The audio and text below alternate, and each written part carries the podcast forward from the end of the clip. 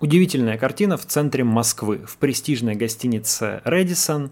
Как ни в чем не бывало, дают пресс-конференцию, общаются с журналистами представители движения «Талибан», того самого, которое еще в начале 2000-х было в России официально признано террористической организацией и признано до сих пор. Сегодня, если журналисты пишут о Талибане, они обязаны указать в скобках, что это запрещенная в России террористическая организация. И примерно тогда же, когда Талибан признали террористической организацией, в 2004 году президент России Владимир Путин сказал, и эта цитата до сих пор есть на Кремлин.ру, я проверил, она никуда не делась, что Россия не ведет переговоров с террористами, она террористов уничтожает, и точно так же должны поступать другие страны мира. Возникает вопрос, как же так получилось, что спустя 17 лет э, Россия ведет переговоры с той самой э, организации, которую официально считает террористической. Давайте поговорим сегодня об этом. Меня зовут Дмитрий Колезев, это мой подкаст.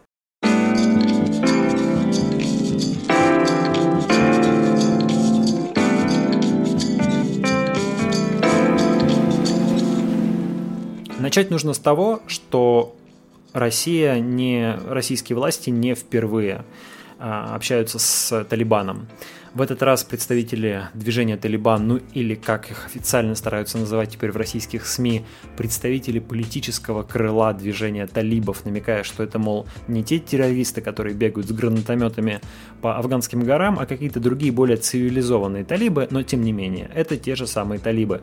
Так вот, представители движения «Талибан» а, приезжают в Москву с 2017 года. Как-то раз они даже встречались с главой МИД Сергеем Лавровым, тогда это тоже вызвало большой скандал скандал и широко обсуждалось, но в общем-то, в общем-то, а, Параллельно с талибами вели переговоры, например, и американцы, и администрация президента США. И несмотря на то, что американцы тоже считают талибов террористической организацией.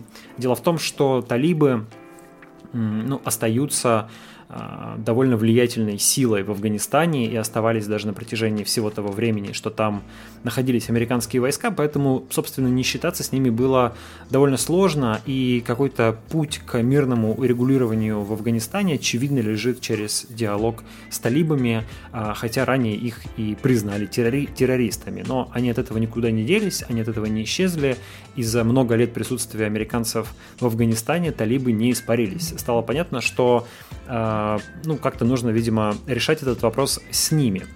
А теперь же ситуация и вовсе сильно изменилась. Как вы наверняка слышали, американские войска выходят из Афганистана и собираются покинуть эту страну до, э, до осени этого года. Это решение американского президента Джо Байдена, которое горячо приветствует его избиратели. Вообще американцы устали от э, присутствия американских войск в разных частях света. И, ну, в общем, это воспринимается как такая миролюбивая политика. Проблема в том, что без американцев нынешнее афганское правительство, скорее всего, не сможет существовать долго. Оно не опирается на поддержку большинства населения, оно слишком слабое. Там за все эти годы, с, начиная с 2001 года, что американцы проводят там военную операцию, там так и не удалось сформировать нормально работающей демократической системы, что является, кстати говоря, одним из аргументов в пользу того, что демократия далеко не везде приживается, как бы ни пытались ее там строить.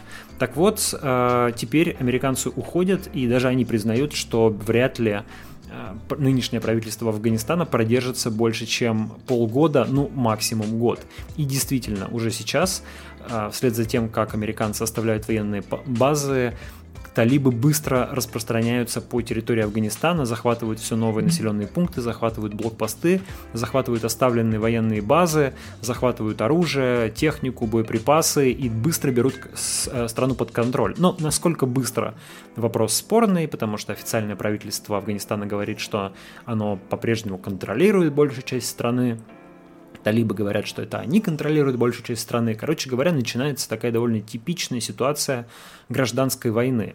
Никто из экспертов не может сказать точно, что именно будет происходить в Афганистане. Есть несколько сценариев. От сравнительно мирного, ну, например, то, что стороны сядут за стол переговоров вот буквально завтра, и нынешнее правительство Афганистана будет договариваться с талибами, они сформируют какое-нибудь общее коалиционное правительство, сохранят в целом тот режим, который построили американцы, и попробуют э, договариваться в рамках этого режима мирными политическими инструментами. Это был бы, ну, наверное, наиболее приемлемый вариант вариант. Э, но э, или на противоположной стороне этого спектра сценариев обратная ситуация, когда страна погружается в кровавую гражданскую войну, талибы захватывают постепенно территорию и устанавливают режим не менее жестокий, чем был в 96-2001 году, когда они контролировали Афганистан и, собственно, когда весь мир ужасался тому, что они делают.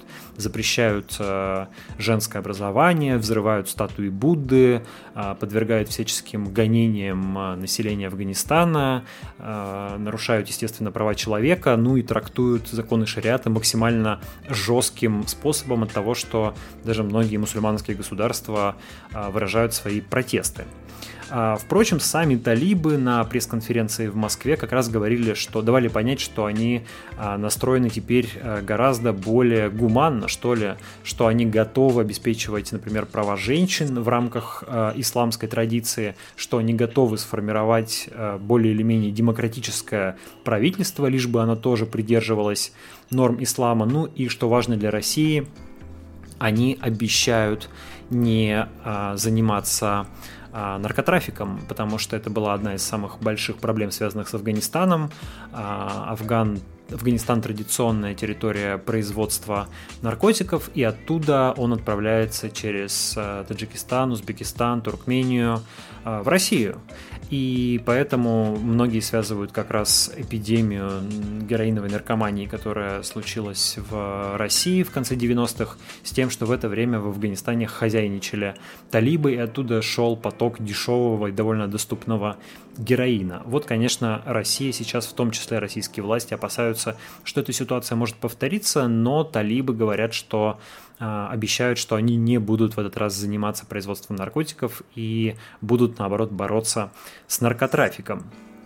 Суть в том, что а, в любом случае талибы оказались той единственной силой, которая а, готова энергично брать власть в стране, в Афганистане. Судя по всему, делать с этим нечего, и России придется как-то с этим считаться, потому что между Россией и Афганистаном находятся Э, несколько стран, на границах которых уже появились талибы. Э, там это Таджикистан, Туркмения, Узбекистан. Таджикистан является союзником России, и Россия уже заявила, что если талибы э, осуществят военное вторжение в Таджикистан, то Россия окажет своему союзнику военную помощь. Ну и в любом случае нам необходимо, России необходимо а, какая-то стабильность в этих государствах. А, не хотелось бы видеть там рост каких-то экстремистских или там террорист... тех а, группировок, которые мы считаем террористическими. В общем, не хотелось бы видеть рост появления там каких-то очагов беспокойства. Судя по всему, поэтому Россия и вынуждена сейчас энергично, интенсивно общаться с талибами. Наверняка многие эксперты об этом говорят, вопрос выхода Америки из Афганистана и будущего этого региона обсуждался на встрече Владимира Путина и Джо Байдена. И сейчас э, аналитики, эксперты гадают, каким образом сложится конфигурация в Афганистане. Почти наверняка Россия возьмет на себя часть каких-то обязательств по обеспечению стабильности в этом регионе. И Сергей Лавров на этой неделе сказал, что Россия не будет вводить войска в Афганистан, по крайней мере, у нее нет сегодня такого плана. Но судя по тому, как ситуация развивается, вполне возможно, что какое-то присутствие России там понадобится. Еще один крупный игрок, который а, может как-то влиять на происходящее в Афганистане, это Турция. Турецкие военные и сейчас находятся в Афганистане в рамках сотрудничества с Соединенными Штатами, в рамках э, их договоренностей, и вполне возможно, что Турция может быть, договариваясь с Россией, может быть, как-то самостоятельно, тоже будет заниматься обеспечением стабильности в Афганистане. В общем, пока, конечно, никто не понимает точно, о чем договариваются стороны, а о чем они вообще могут договориться, и насколько Талибан является добросовестным и переговорщиком и партнером, на которого можно положиться в каких-то договоренностях, но удивительный факт, а, что эта организация, которая по-прежнему считается террористической, сегодня выступает таким легитимным партнером в переговорах с Россией, и именно с ней обсуждается будущее, Таджики... Э, будущее извините, Афганистана, потому что, ну, видимо, по-другому просто договориться не получится. И это наталкивает на мысль о том, как на самом деле, а, в какой ярлык и в какое, в какую такую виртуальную, в какое виртуальное явление а, превратилось само понятие терроризма. Мы, ну точнее власти, политики, бюрократы разных стран называют террористами тех, кого удобно называть. Это мало зависит на самом деле от методов, от э, масштаба конфликта, от идеологии.